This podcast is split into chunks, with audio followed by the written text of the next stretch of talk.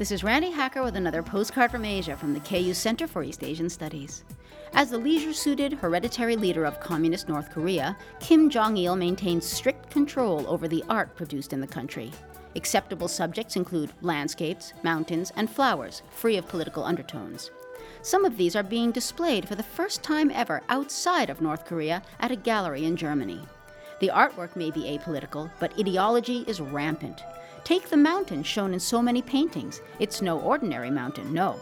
It's Mount Baekdu, the site in the Kim mythos where Kim Jong il was born, his birth heralded by a bright star and the instantaneous change of season from winter to spring. And the flowers? They're the North Korean national flowers, kimjongilia and kimilsungia. The gallery hopes these images will bring in high bids despite the ideological overtones, or maybe because of them. From the KU Center for East Asian Studies, this is Randi Hacker. Wish you were here.